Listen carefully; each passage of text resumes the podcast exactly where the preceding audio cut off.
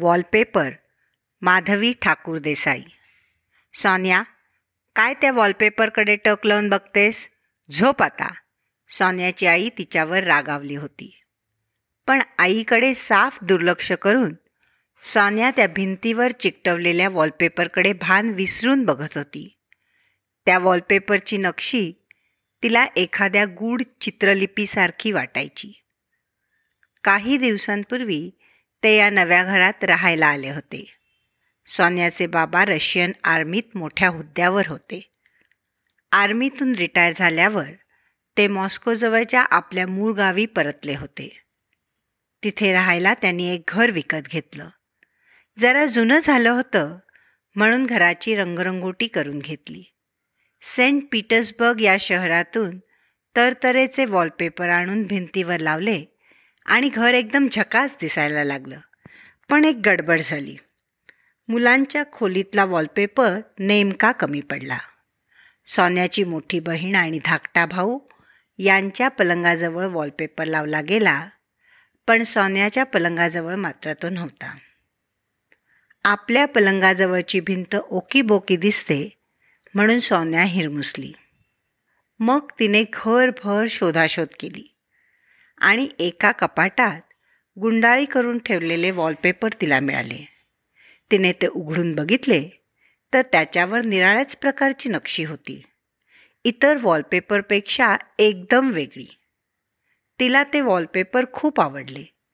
तिने लगेचच आपल्या पलंगाजवळ ते चिकटवले आणि तासन तास मंत्रमुग्ध होऊन ती ते वॉलपेपर न्याहाळत बसे.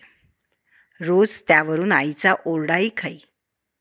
काही दिवसांनी तिन्ही मुलांना शिकवायला निकोले नावाचे एक शिक्षक त्यांच्या घरी येऊ लागले.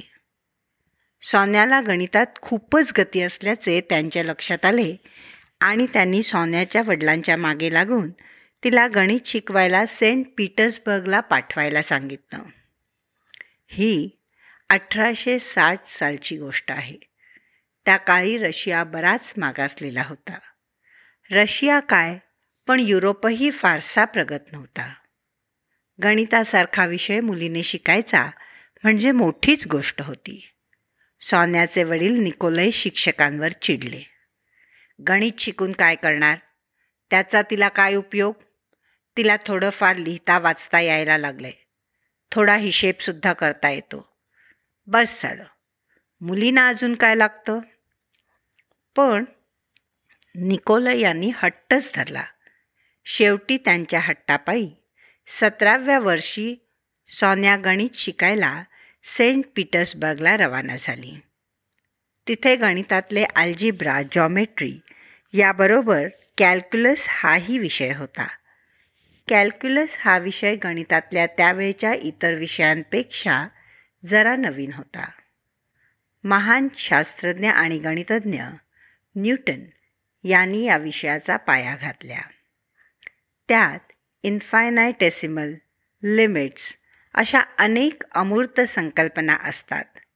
आज कॅल्क्युलस आपण अनेक ठिकाणी वापरतो. लोकसंख्या वाढीचा दर काढायला महागाई वाढीचा दर काढायलाही हेच कॅल्क्युलस वापरले जाते. या अशा अवघड विषयात सोन्याचं डोकं मात्र भराभर चालत असे.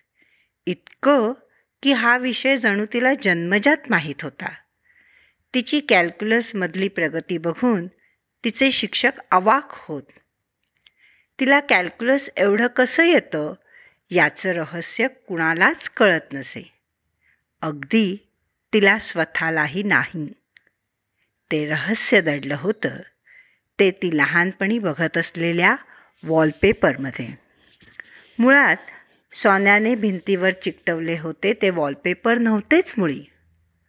सोन्याच्या घरात आधी ऑस्ट्रागाडस्की नावाचा एक गणितज्ञ राहत असे. तो कॅल्क्युलसवर व्याख्यान देत असे.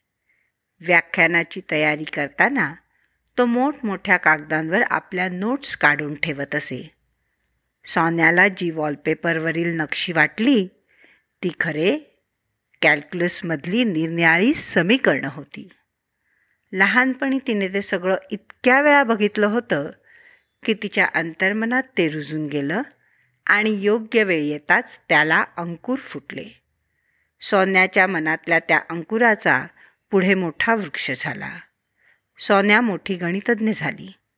जग तिला सोफिया कोवालेव्स्काया या नावाने ओळखतं. अनेक अडचणींवर मात करत तिने गणितात डॉक्टरेट मिळवली. अनेक नाट्यपूर्ण घटना तिच्या आयुष्यात आल्या. त्या काळी रशियात लग्न न झालेल्या एकट्या स्त्रीला प्रवास करता येत नसे. रशियाबाहेर युरोपात प्रवास करता यावा म्हणून तिला खोटं लग्न काय करावं लागलं? सामाजिक चळवळीत भाग घेतल्यामुळे युरोपातून परत रशियात पळून काय यावं लागलं? ज्या माणसाबरोबर खोटं लग्न केलं त्याच माणसाबरोबर खरं लग्न काय करावं लागलं? अनेक घटना. तिचं आयुष्य सरळ एका रेषेत चाललंच नाही. सतत चढ उतार. गणितातली तिची कामगिरी ऐन भरात असतानाच वयाच्या अवघ्या एक्केचाळीसाव्या वर्षी तिचा मृत्यू झाला. पण तिच्या गणितातल्या अजोड कामगिरीमुळे बऱ्याचशा विद्यापीठात आणि संशोधन संस्थांमध्ये स्त्रियांना प्रवेश मिळायला लागला.